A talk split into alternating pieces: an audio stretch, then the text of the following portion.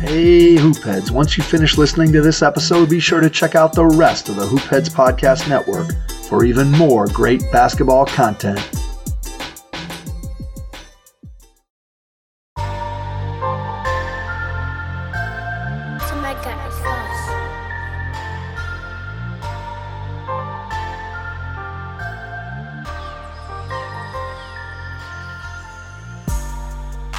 What's up, everyone? I'm your host, JJ Rivera, and I'm joined as always by my co host, Kenneth Wilson. And welcome to 305 Culture, a show where you feel the heat.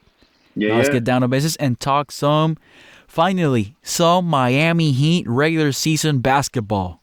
Some real Miami Heat ball.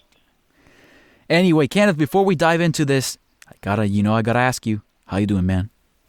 I can't complain, man. You just said it. It's wonderful to be here. We can talk some real Miami Heat ball. Um, and uh, I'm just ready to get it going. Let's go. Absolutely. So, last night, we're recording on October 22nd of the year 2021. Last night, October 21st, the Heat tipped off their season against the defending champions Milwaukee Bucks, and it was a blowout. The Miami Heat blew the blew the Milwaukee Bucks out by 42 points. A dismantling. Blew the doors off them. I'm sorry. You didn't emphasize it enough for me, JJ. Go ahead. It was they blew their socks off. That the game was over with I would say with 6 minutes to let left left to go in the first quarter, the game was over. It was 20 what was it? 22 to 3 at that point. The Bucks So were listen. dead in the water. With like four minutes left to go in the quarter, the first period, the Bucks scored their fourth point, but it was 22 to 4 at that point. The game was over already. Yeah, yeah, yeah, yeah. I mean, when you think about going right in and taking that other team's heart away, um, it happened. One team was on a mission, the other team just thought they were coming in to play a team. I mean, I, I don't know. And a lot of people will point to the Jrue Holiday thing, yeah, but as you mentioned to open, Jrue Holiday isn't 42 points good. And even if he's there, his impact might make it so that it's not that big of a gap, but I don't think he's enough to help them overcome what was before them last night. True.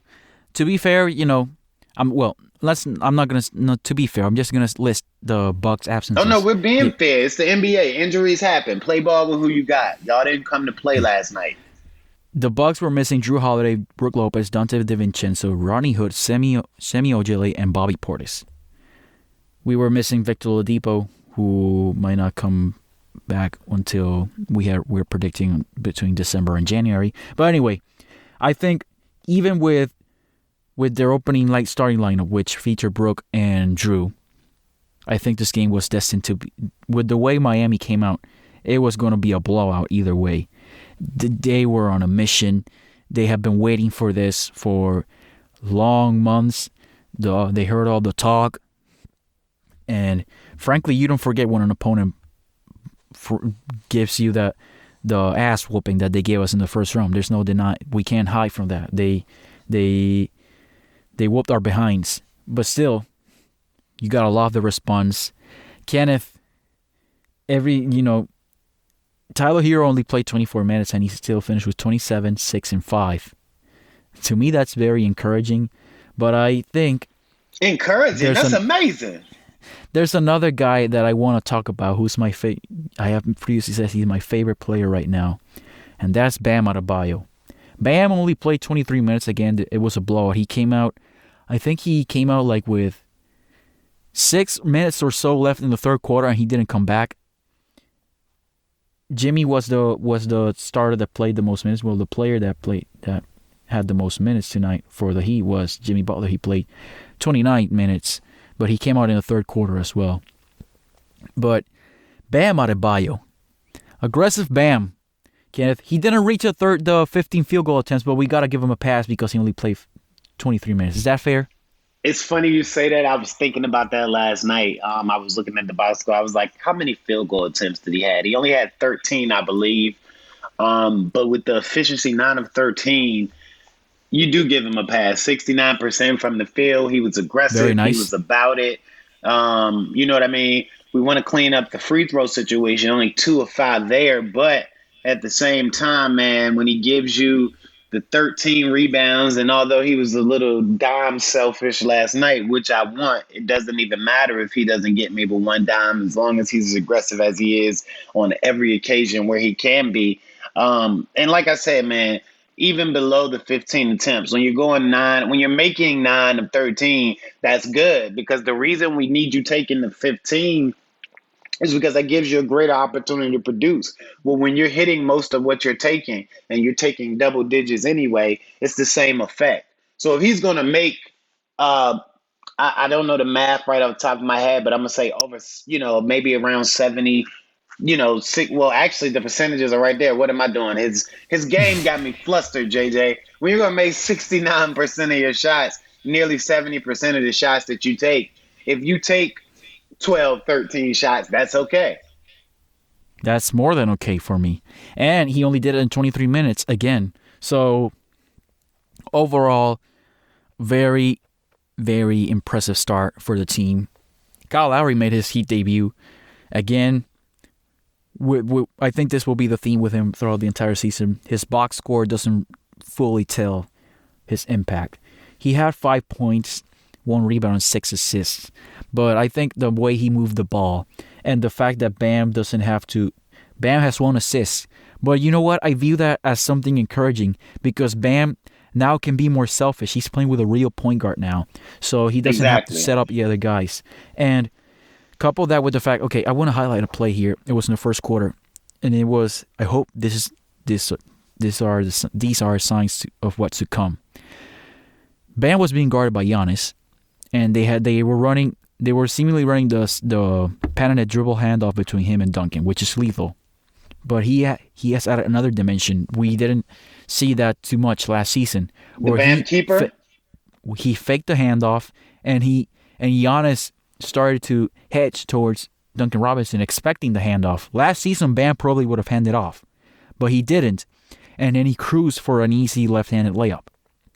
Those are the little things that make Bam, that make Bam special and why we were also adamant about, about him being aggressive. I also want to highlight he had two possessions where he jabbed. Well, you have to hold on. You have to give you you have to make sure that you give Kelly Olynyk credit there because if you watched him and, and I think Crotty called it out, Kelly Olynyk did that a ton, and you begged for Bam to do it because Kelly Olynyk showed you not only that it was there, but he burst, he basically gave you the blueprint. You know what I mean? And I'm not saying that he learned it from Kelly. Because I mean, you know, Bam's a smart enough and gifted enough ball player, but I mean, it was something that Kelly Olynyk displayed in those very same positions, which is even more so reason why you begged for it from Bam. And I agree with you. You love to see it, and especially where he was able to play Giannis so fluidly.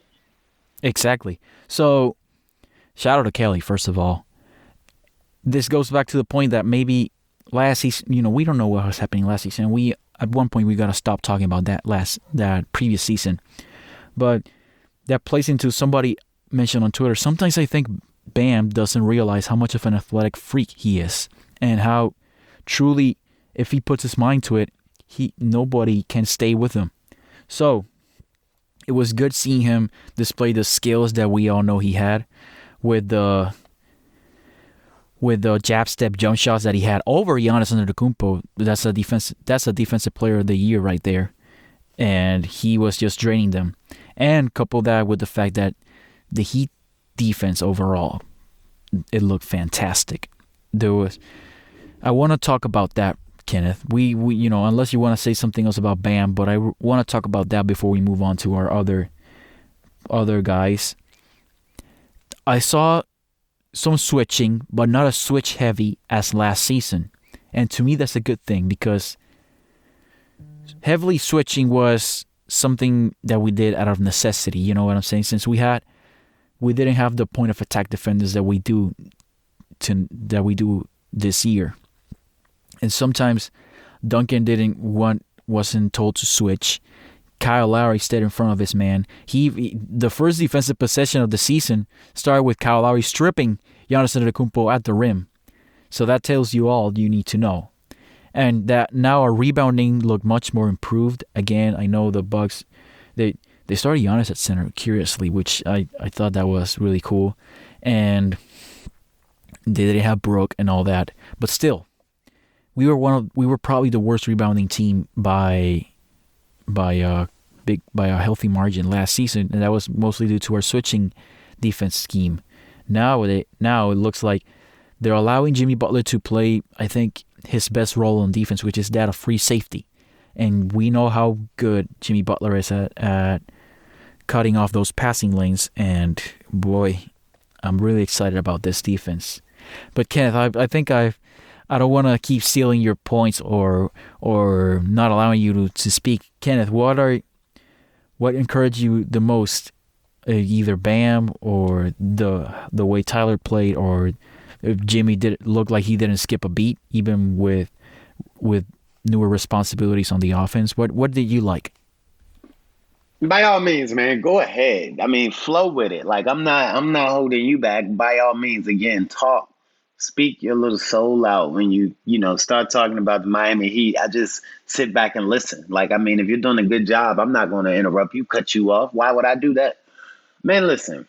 Well, we're a team, you know. We we we're both co-hosts. We have to, we have to do this together. Absolutely, but like I said, you know me, man. I get my stuff off any old time. So when you're in a nice flow and a nice groove and you're expressing yourself like you're doing, and as I said about the Miami Heat so wonderfully like that, I'm not going to cut you off.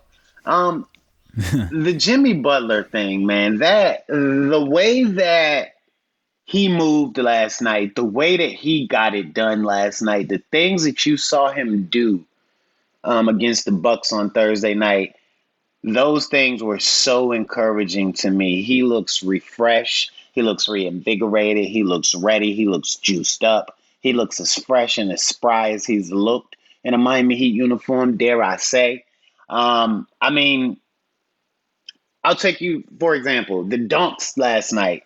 Um, I saw Jimmy Butler dunk a ball last night, and I don't know if I've seen him jump that high since he's been in Miami. Right? He almost he he looked like he was gonna hit his head on the on the rim.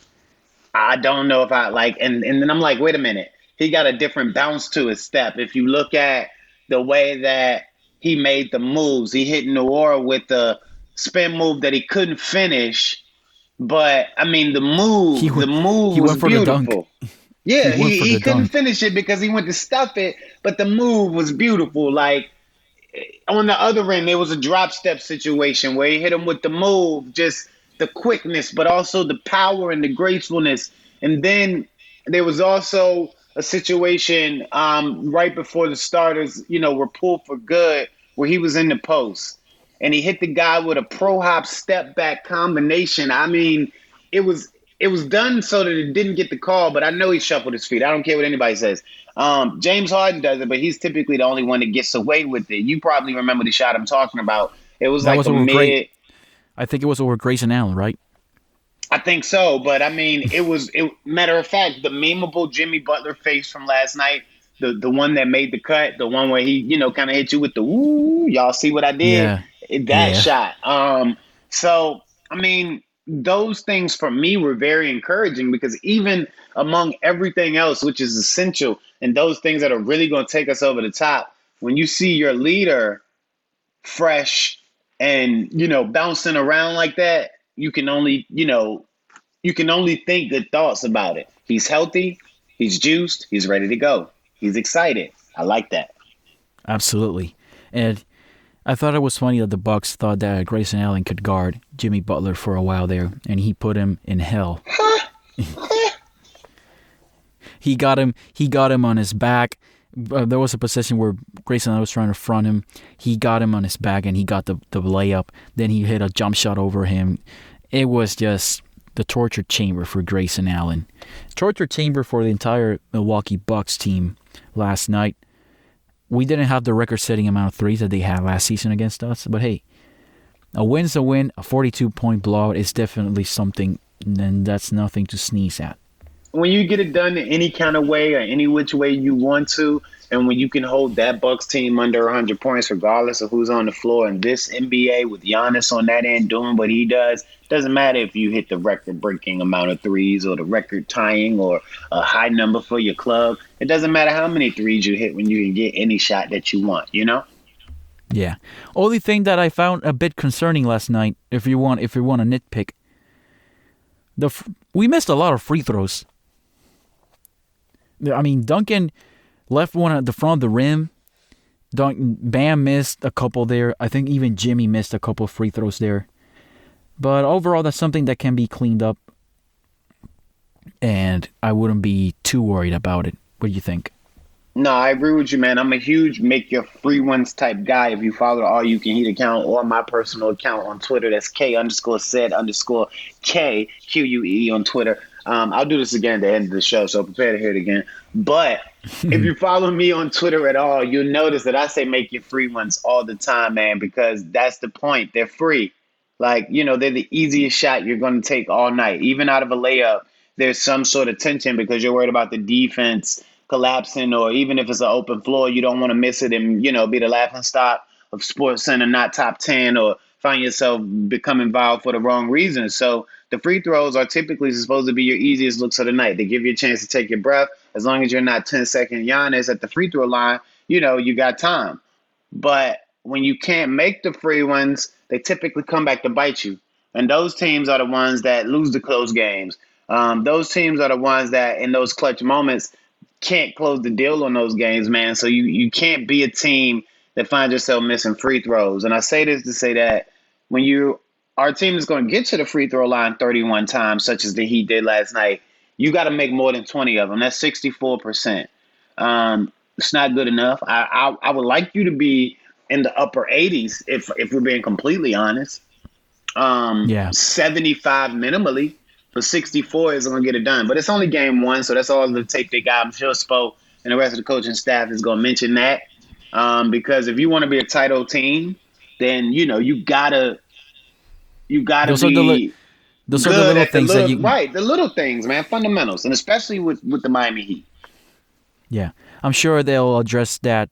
They probably addressed that this morning at, at during film the film review.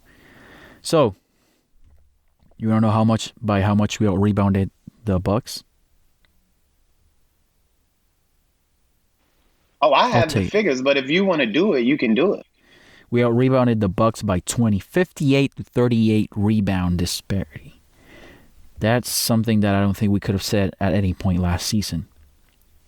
Even with against an injured team. And you know what? I I, I guess we keep bringing this up, but if you want to be the team that we think this team can be, these are the types of games that you must win convincingly. And Saturday night's game, I think, is one of those type of games. The Pacers are still limited.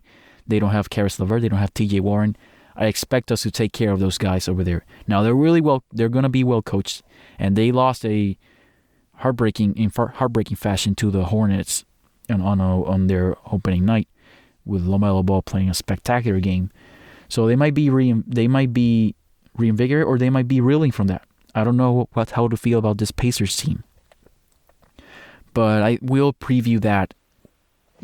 You want to do I the was- preview now? Yeah, I was just about to say, man, we can move right into that. But, but as we move right into that situation, um, you mentioned the rebounding. Uh, we doubled them up on the offensive glass. I want to say it was five to eleven on the offensive rebounding glass, and you know, um, Yeah, that's really 11. impressive. That's really impressive as well, man. But I mean, no, we can move right into the Pacers situation now, man, because you mentioned something key. And I like to think of the Pacers, especially over the last couple of years. And if you think about it now, with you know the coach that's now leading them and Rick Carlisle, you know they're going to be a tough out. But they're one of those teams that they play tough. Like they're never going to quit. They're always going to be disciplined. Even if they're not as talented, you can count on them maximizing the talent that they do have. And those are the teams that typically give the Heat trouble, unless you have a random scrub Heat killer. And then, you know, you can give them trouble then because that guy goes off or that collection or cluster of guys, you know, goes nuts on any given night. But typically it's the teams that are disciplined, that play tough, that play hard with a lot of effort, um, and, you know, stick to their principles that give the Heat trouble. The Grizzlies, the Pacers, stuff like that. But go ahead. Fortunately, fortunately, we only play Malik Monk two times this year, and Brandon Goodwin is out of the, is out of the league. But Yeah, we don't even want to go into the Goodwin situation. Jeez, Louise. you look, you're sounding a lot like Crotty today. Situation. We should rename this the Situation Podcast. chill, B, chill. now, before oh, I noticed we didn't talk about the boy wonder last night. I mean, see, here's the thing. You know how I feel about Tyler Herro, and the people know how I feel about Tyler Herro, And we're gonna do plenty of Tyler Herro. But let's, you know what? Let's give this one game to breathe. Let's let them have two good games. So when we come back, they can't hit us with it. It's just one good game. I, I, I gave you my my my thoughts on the situation. I just gave you another karate dinner. Um, I Yeah. gave you my thoughts on the topic. The guy Yeah. was as efficient as efficient gets last night. You know what I mean? Like you Yeah, mentioned wa- it. He, He was, was outstanding. and- and- go ahead. He was outstanding, and high. I think the exclamation point was the end of that first quarter. Absolutely. And I wrote that on All You Can Heat today, man. When you look at that particular play, it's a perfect indication. Um, once you spot, you know, splice in a little bit of Dewayne Dedmon, it's a perfect indication of the explosive duality of our reserve unit. And that's why I've been so high on those guys, specifically, of course, Tyler Herro, specifically Dewayne Dedmon, and specifically Max Strus, because I believe like what they bring from an all around perspective not only sets the tone for that bench unit, but also has the opportunity to make the Miami Heat bench unit is one of the best in the game, which inevitably will make the Miami Heat one of the best teams in the game and increase their chances to win the ultimate prize that much more. Yeah, Dedmon made a three last night, and he had Absolutely. a really solid which outing. I told you he which I told you he would. I told you he had a little versatility in the game. Did you see the rip through move along the baseline where he finished with the mechanics reverse? Yeah, he that he had a reverse layup. I think that was probably one of his final plays of the game because he got sat down as well. In came in, he, in came in Yurt, and he looked fantastic as well. You know, it was against the, the he, it was against the Bucks, fifteenth man of the rotation or whatever. Who cares? But he was making jump hooks, making fall away jump shots. He was he he showed his offensive skill repertoire, which Do you know what the board said when the guys walked in the locker room yesterday? What did it say? Embarrassed them.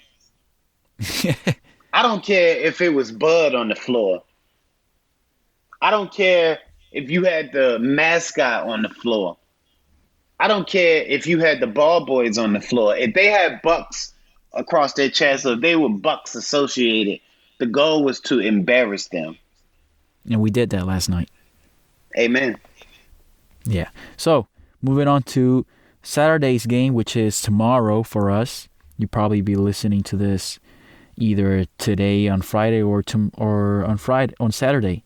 So we face off against the Indiana Pacers, a team that we have some, you know, ten years ago they were our rivals, but that has since died down a bit since both teams entered a bit of a of a restructuring of, of, of sorts we obviously their best player, Domantas Sabonis, still fantastic, thirty three and fifteen in his in his previous outing. And but they'll they'll probably be without their those they're, they're still without Caris LeVert and and T.J. Warren, right? Yeah, they're still without T.J. Warren and, and Caris LeVert, who are probably their two best perimeter scorers. Which again, if they were healthy, this Pacers team I would find to be quite good. Chris Duarte, a fellow Latino from Rep- the Dominican Republic, he had a strong NBA debut. Hopefully, he cools off against the Miami Heat. No disrespect to my fellow Caribbean, to my fellow Caribbean guy, but hey, we when it comes to my team, I I don't like people, random people going off against them. Uh, Kenneth, what are your main takeaways from this game? First of all, I would say I don't think Duarte is that random. The boy is a shooter. And he can shoot that tater. Is he is he as ran? So, would you call Malik Monk random then? Well, here's the thing. Malik Monk has been in the league. You know what I mean? But he had never Like- scored almost forty points, and he did that Right, right, right, right, right, right. Um, but here's the thing. Malik Monk has been in the league for several years and has never did that, right? Yeah, So we had come to have a certain right. We hold on, listen, give me a chance, JJ. Come on now, rock with me. We had come All to right, have go. a certain we had come to have a certain expectation of Malik Monk because he got drafted high and was supposed to do that in his first year, we wouldn't have been surprised because that's why you got drafted like you did, right? Right. But now we've come to expect him to be a certain level of player. So then when he rises above those expectations that we now have for him as a player, he becomes random, correct? You could say that. Right. Well, Chris Duarte was drafted 13th overall for a reason, right? Yeah, I, I get what you're you're saying. He's right, not that's all random. I'm saying. Like he he's not random because he hasn't had a chance to fall into randomness yet. Like, okay, you've been drafted 13th overall for this reason. Like you haven't had a chance to fall into random yet. Now you're more living up to why you were drafted in the lottery than falling into randomness. That's my only point. I will say though that this Heat defense defense is not the Hornets defense that he Oh no no in no no no his first Absolutely, professional game. absolutely. They're they're going to be prepared, and oh, maybe he maybe it's going to be like a Jeremy Lin situation. Here, there it is. Where Wait a minute, man. Jer- the guy's a rookie. Like he, Jeremy Lin wasn't drafted in the lottery either. I think you're going no, a little but- too but- far. No, you no, call no, a man hey- your hey. countryman. You call your man a countryman out one side of your mouth, and now you call him Jeremy Lin out the other side of your mouth. What's No, no, going no, on. JJ? He- hear me out. Hear me out. Remember in 2013 when Jeremy Lin was going insane? Remember, remember Absolutely. Absolutely. Do I remember came- insanity? Wait a minute, JJ. Don't don't do that. That's He he came he came into Miami and he said that it was difficult to even dribble the ball. Absolutely. That might happen to him here. Ah, okay, that's the reference you're going with. I thought you were saying that Duarte is Linsanity. I'm like, wait a minute, it's one game. This guy's a rookie. you know, I'm like, wait a minute, maybe I'm missing up the parallel. And I was, fortunately enough for both of us. I, I do that sometimes, and I'm I'm man enough to admit when I was wrong. But um, Hey, okay, that's- now I get fine. I get the I get the complex that you're hinting at now. Um, yeah, Yeah. perhaps he's definitely going to experience something that he hasn't ever experienced when you're talking about going up against the Miami Heat defense, and especially one operating at the level that they seem to be operating at right now. Yeah, I mean, again, it's one because- game. Yeah, it is, But- I, I wasn't expecting. Listen, man, I understand it's one game, but the things we saw last night, man, that translates. You know what I mean? That's that's just hard work and effort. Like when you look at PJ Tucker, you know, and diving again, into the stands. yeah, it's against his former team and all that. So there may be a little extra incentive there, but geez, Louise, like that type of effort, man, that that that's basically all defense is. I mean, it's it's it's twenty percent nuance and understanding as far as position goes and what can happen next. Um, I would also say there's a little bit of prediction and forecasting in there that, but that's that what happens next. But then the other seventy to eighty percent of that man is all about effort. I'm going to beat you to your spot. I'm going to be more aggressive than you for these several seconds while you have the ball trying to move me. I'm going to be more of a wall than you can be a penetrating force trying to get force, trying to get, you know, beyond this wall. So I think that those are things that will allow the Miami Heat to be themselves more often than they're not on the defense, um, especially based on who we know the guys to be that are now on the roster and what we know the Miami Heat to be as a defensive team. Right. So let's keep pre- previewing this Pacers game. Uh, Bam against Miles Turner, or do you expect? Well, we can't stick PJ Tucker on Miles Turner because he's too little. But I don't know, man, because here's the thing about that. Miles Turner is big and he does hit the boards a bit. Um, but he doesn't like to operate around the rim because right, that's the he's not Sabonis area. necessarily a down low big. On the offensive side, he's a spacer. So you do have to worry about him being near the rim when he's on defense because he's also a rim protector. Had four blocks in that opening game against Charlotte. An example. Um, he's not going to operate too much around the rim on the offensive end. So that is an opportunity to put PJ on him. Plus, you want Bam on Domantas because he gives you that equal combination of size, strength, and agility, which will help you deal with a guy like Sabonis better for me. You know what I mean? Yeah, I guess we'll have to see how they do. I think PJ Tucker could still hold his own against Sabonis I'm not, and and, with that, and I don't disagree with you there. I just think having that. Go ahead. probably having a guy like Jimmy shade over to him a couple of times and force him into making a pass that isn't there.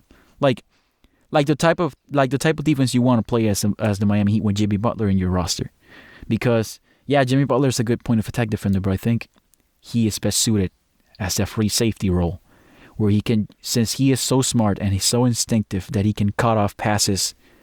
if you throw a pass near him, you better be you better watch out because he's gonna either lunge for it or he's gonna get back to your man, to his man, and there there isn't much of an avenue to to do something with it.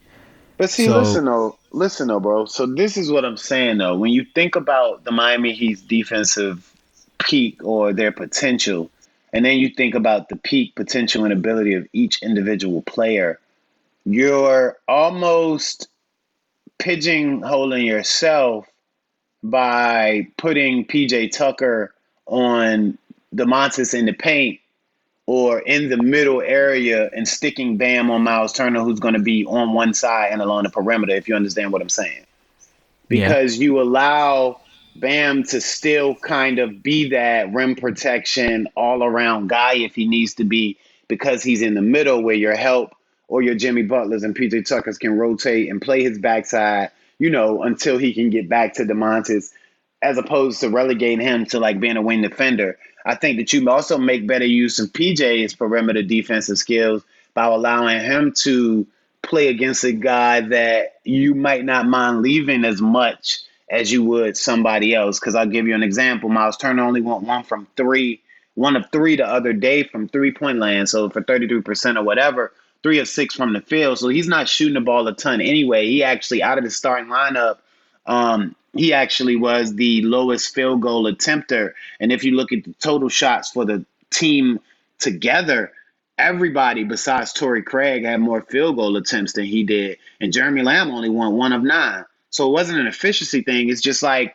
PJ can give you better, you know what I mean? Can give you, and, and, and who's to say, I'm going to be honest with you. The more I look at the situation, we may be looking at a situation where you even have Duncan playing towards Myles Turner you know what I mean? Depending on how he's operating. And then once he tries Dang. to go ahead. Dang it. Dang it, man. I'm gonna have to name this episode the karate the karate situation episode. You have said the word situation so much today. It's unusual. I, I, I, know, man. I'm I don't know why I'm, I'm saying it so much. I, I can't and you know what it's coming out and I don't even realize that I'm saying it until you call me out. But you may see Duncan even we can have we can have karate on sometime. Go ahead, bro. Go ahead. Don't do that. Um, because then we'll both we'll both say the word situation so much we'll have to call this the situation, situation, situation podcast. Um, yeah, man. I, I I can actually now I can actually see because think about it. Nobody's really. I mean, of course they play man up point of attack defense once that situation. Oh my! I just said it occurs. I just said it again. Once that once the scenario yeah, once that scenario actually happens on the floor, but the whole thing is a help based a help based system. So when you, I wasn't gonna say I wasn't gonna say it there. I wasn't. So the whole thing is a help based system. So I, like I said, I think you can even find yourself in a place where Duncan is even the guy on Myles Turner because you want to make better use of the other guy's defensive talent. Yeah. So Hopefully, Duncan shoots it better against Indiana than he did. Yeah, I was just night. about to say that too. He needs to do better on the offensive end too. But hey, maybe it's the, like maybe maybe it's the Wilson ball. Who knows? That's what that's what that's what the streets are saying. The streets are saying that maybe Duncan Robinson is having trouble adjusting to the Wilson ball. Hopefully, he adjusts because for the sake of our salary cap, we gave him a fat contract. Although, hey, look, hey who am I? hey, who am I to watch another man's wallet? Oh my lord, forty percent on eight attempts. Okay, forty percent on eight attempts. That's among the the elite of the elite. So, let's get Duncan deserves a pass for all that he has, the way he our offense operates, thanks to him. So, I think we're done with the Pacers game. Now let's move on to another to another pressing topic that on hand, and that's the NBA 75th anniversary team. Five former Heat players made it. Dwyane Wade, of course. LeBron James, of course. Gary Payton, Heat champion with the 06 Heat. And Ray Allen made it. So, wait, I count. That's four guys, right? Yeah, Dwyane, LeBron, Ray Allen, and Gary Payton. I'm missing somebody else. Oh, Shaq, Uh, of course. Shaq, yeah, Shaq. Come on, man. What's wrong with you, man? O- 06 champion Shaq with the Miami Right. Heat. So we said, so so give me your list one more time so I can make I can double check you. Wade, LeBron, Ray Allen, Gary Payton, and Shaq. Sounds about right to me. Yeah. So, with the naming of the team, inevitably comes some controversy regarding the snubs. And Kenneth and I have some thoughts regarding that. First off, I, you know what, Kenneth, I'm going to start with him. I mentioned it on the on the timeline last night. I couldn't believe it. I still can't believe it. Dwight Howard, one of one of my favorite players growing up when I started watching the the NBA. I know he played for the Orlando Magic, although I don't really consider the Magic a rival. Aside from they share the same state as the Heat, there there's never truly been a competition in terms of organizational competence. But still, Dwight Howard, one of the best defenders who have ever played this game, a guy that was the sole elite center for a while there after Yao Ming went down, would you say, right? For a while there, we had a dearth of centers. We had nobody. We thought Andrew Bynum was going to be somebody, and then he, well, he did Andrew Bynum things. Right. But- he hit you with the ghost fake out. I got my money and I'm gone. That was so weird. The Sixers really, oh, the Sixers really get got screwed over on that trade. I mean, Well, everybody. I listen, think that was the the, trajectory that was the of word his that was career was weird, man. that was one of the rare traits where everybody lost. It was it's so it, that's it's so incredible. It although, seemed like the longer his hair got, the weirder his situation got. although if you think about it, the Magic, one of the picks they acquired, became Nikola Vucevic, who became a fine player. They never did they never did anything with him. Well, on the roster now he's in Chicago, but whatever. Anyway, Dwight Howard. I'm gonna read off his resume. You, there's only one ran, one answer, Kenneth, but I'm eight-time All-Star, two-time blocks champion, eight-time All-NBA, rookie All-Rookie team, five-time rebound champion, 2020 NBA champion against our Miami Heat, five-time All-Defensive team member, and three-time Defensive Player of the Year, which I think ranks second all-time. Yes, it ranks second all-time, probably behind. I don't want to say a name because I don't want to be talking on my ass here. But anyway, Kenneth, has a play I'm gonna ask you, has a player in the in the latter part of his career done more to derail or ruin the perception of his greatness earlier in his career than Dwight Howard?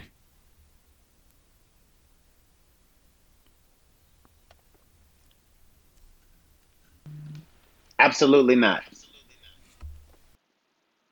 Absolutely not. I mean, there's no world where he shouldn't be um, on this list. I would say, I mean, you listed off some accomplishments, but if you look at his numbers and where they rank him, uh, offensive rebounds, active in the league, he's first, 4,033. Career, ninth. Uh, career NBA, ninth. Career overall, 10th. Um, active rebounder total, first. Career, sixth. Um, I mean, if you look at his blocks, active in the NBA first, career 15th. I mean, it's just it's it's it's pretty weird. I, I I can't even lie, man. I can't even lie. It's pretty weird. Only explanation I have is that the guy was such a a, a, a jackass when, Yeah. when that people just don't like him. I can agree. and you know I get I get that because he he was a goofball. I mean, he people, you know, thought that that he was he wasn't that great. Shaq always was piling on him, Yeah. and you know, Perception is But- reality. but even then, you got to look at that resume. Anybody that that is worth their salt of of NBA basketball knows that Dwight Howard is a top seventy five player ever. Absolutely. So now, who would you take off for him? That's the question. There here are some candidates. Paul Arizin, or Arizin, Arizin, however you say his name. I'm sorry to the Arizin, Arizin family or whatever. Yeah, you're not gonna you're not gonna get me caught up in that. Same time All Star, 1956 NBA champ, two time scoring champ, four time All NBA, Rookie of the Year, 1952 All Star Game MVP. Damian Lillard. I won't take off anybody I don't know. I'll tell you that. But we can definitely talk about some of the current guys that I might take off on. Damian Lillard, six time All Star, six time All NBA, Rookie of the Year, 2012 2013 All Rookie First Team. Now, those are two guys. Now think about it. Now I know you might not take take off Paul Arizin because you know he's he's uh he's a, he you gotta respect the legends or whatever. Anthony yep. Davis, eight-time All-Star, 2020 NBA champ, four-time All-Defensive Team member, 2017 All-Star Game MVP, three-time blocks champ, four-time All-NBA. Of those three, who would you take off to add Dwight Howard? I would take Dwight over Dame Lillard. Agreed. AD has a title.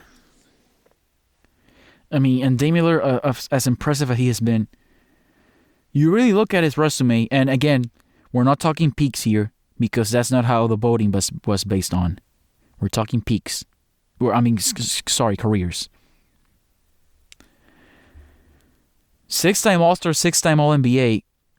That's pretty lacking to a guy who has three Defensive Player of the Years and is an eight-time All-NBA member and an eight-time All-Star. And if Damian, Damian Lillard retired today, he's not a top 75 player in my opinion. Hmm. Hmm. So you saying they projecting a bit? No, I'm just saying if he retired today. Right. If so all the guys I go ahead. Yeah. Right. If all the guys I listed retired today, Damian Lillard does not make my top 75. Hmm. Interesting. Obviously, Paul or or whatever his whatever the hell his name is, mm. he, he he's already retired. And again, I understand you gotta you know you gotta respect the right. I can't speak about guys the, that I didn't. You know what I mean? That I don't. I don't know a, a super a super you know a super ton of information about. Well, and again, I know that without those guys, you probably wouldn't have the NBA as we know it, and yada yada yada. Still, exactly. it was in the 19 exactly. The there 19- you go. But I just can't understand well, how Dwight Howard did not make the top 75. Anyway, moving on to some Heat snubs. Alonzo Mourning. We talked about it. I think it was with Matt when he had him on. He thought he he he should make it. Yep. Chris Bosh, he was a bit more lukewarm on. I would probably Chris Bosh would be in my bubble of of being he could probably make it, he could probably not make it. I would incline myself to having him in, but again, I'm a Heat fan, so but still, I would say that Chris Bosh and Alonzo Mourning should have made it. Definitely. Now, that leaves out some honorable mentions. Tim Hardaway, of course. He, I want to say, he will be right outside, right? Yep, right outside. I would say top 105. And I know this sounds like a random number. Yeah, he. I think he would be. But right I would outside. say firmly in my top 100. I give myself 105 for a couple of names. But anyway, let's talk about the guys that did make it for our Heat. Dwyane Wade, of course third best shooting guard of all time, top 25 player ever. LeBron James, second greatest player of all time in our estimation. Ray Allen. I saw some people pushing back on Ray Allen making it a bit, which was strange given that he's one of the best shooters of all time. He has a pretty nice resume. He's got two rings, he's got multiple All Star game appearances, he even has some All NBAs in there. Mostly known as a shooter, although when he was with Yeah, 10 time All Star, two time All NBA, two time NBA champ. I think what mostly pushes him into the top 75. He's right on the brink, though. Right? I don't know if he's right on the brink, man, because like a lot of people forget before he kind of relegated himself to being, you know, specifically a shooter, that he was all around Ray. Like he could do a little bit of everything. So he honed in on what would, you know, eventually become his special ability and became that. But I don't know if he's right on the brink. I think that when you look at his numbers, his his things that he was able to do in his career as far as titles go, and even some of the things that are not talked about, like the ability to make plays for his teammates early in his career, uh, the fact that he, you know, had a high percentage of. Go ahead.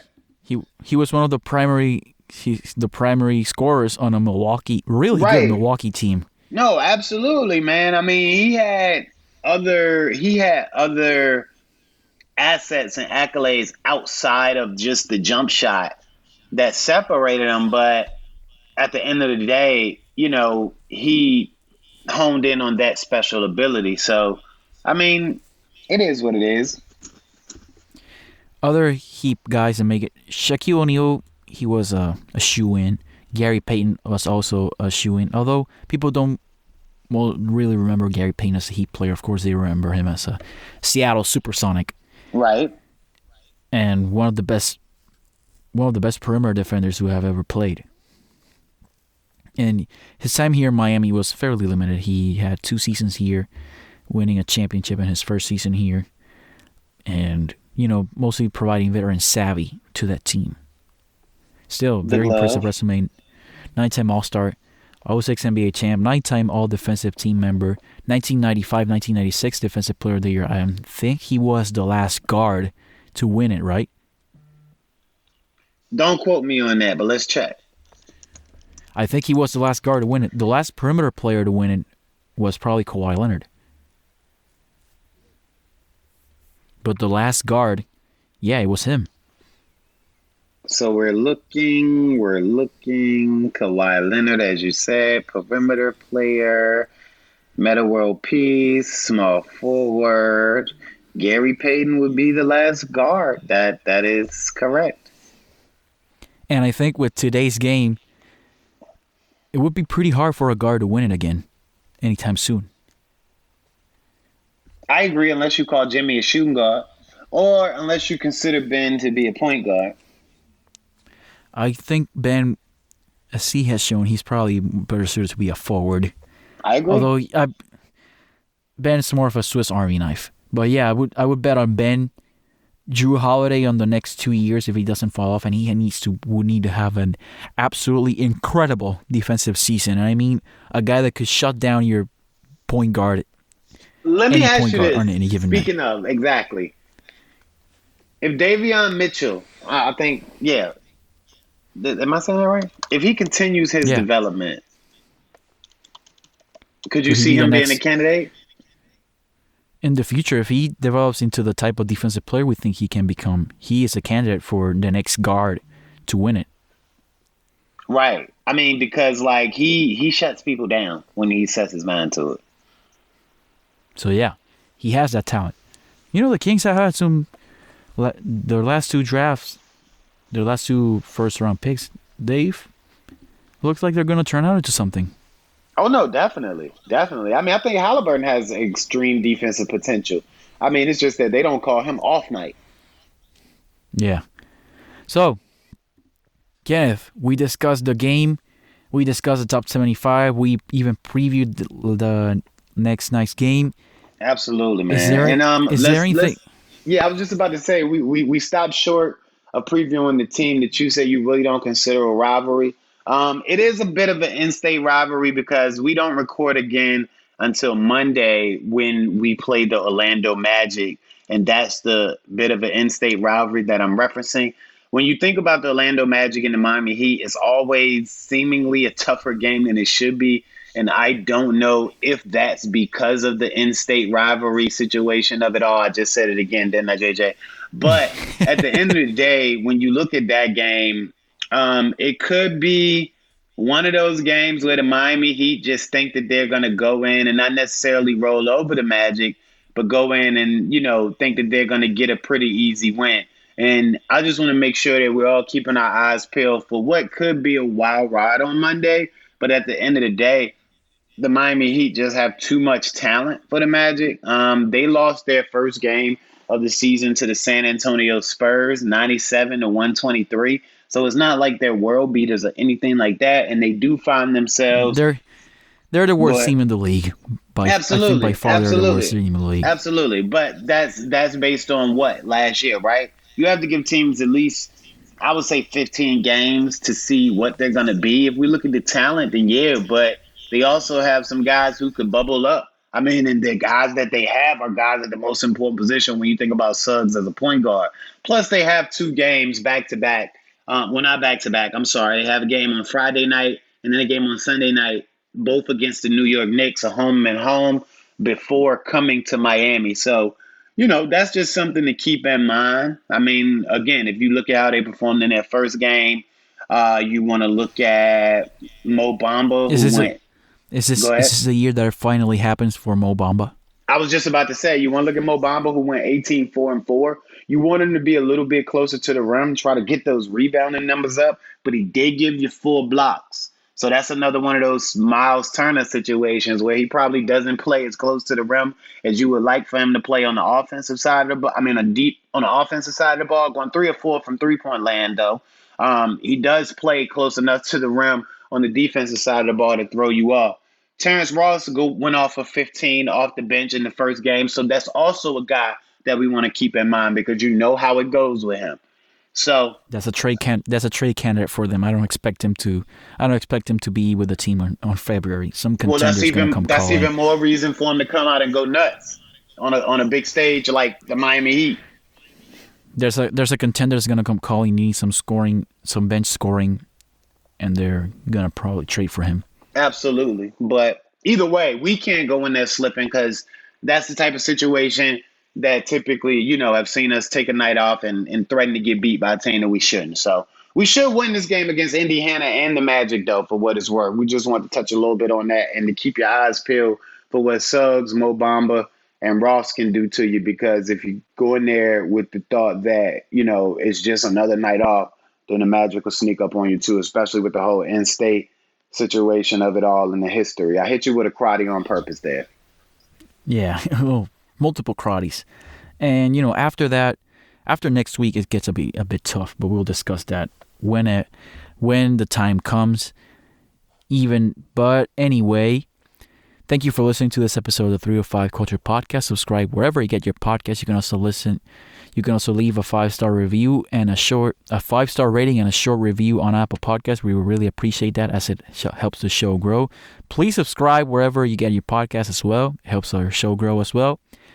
And follow us on Facebook, Twitter, and Instagram at 305 Culture Pod. Where can they find you at, JJ? They can find me at JJ Rivera NBA. That's at J J R I V E R A N B A on Twitter and on Instagram at Jairo Rivera 98. That's J A I R O R I V as in Victor E R A 98. And where can we find you, my friend? Yeah, man. On Twitter, you can find me at K underscore said the word underscore Q U E. That's K. That's K underscore said underscore K Q U E on Twitter. And then on Instagram, you can find me at I am K Serious, all one word together. That's I, the word am, A M K C I R R U S. Again, on Instagram, that's I am K Serious. And we really appreciate you guys. Yeah, we really appreciate your continued support. This is our first week expanding to two episodes, so keep uh, keep your eyes peeled because this is to be like this for the foreseeable future. So stick around for more Pure 5 Culture content, and thank you for listening. See you next week. Bye bye.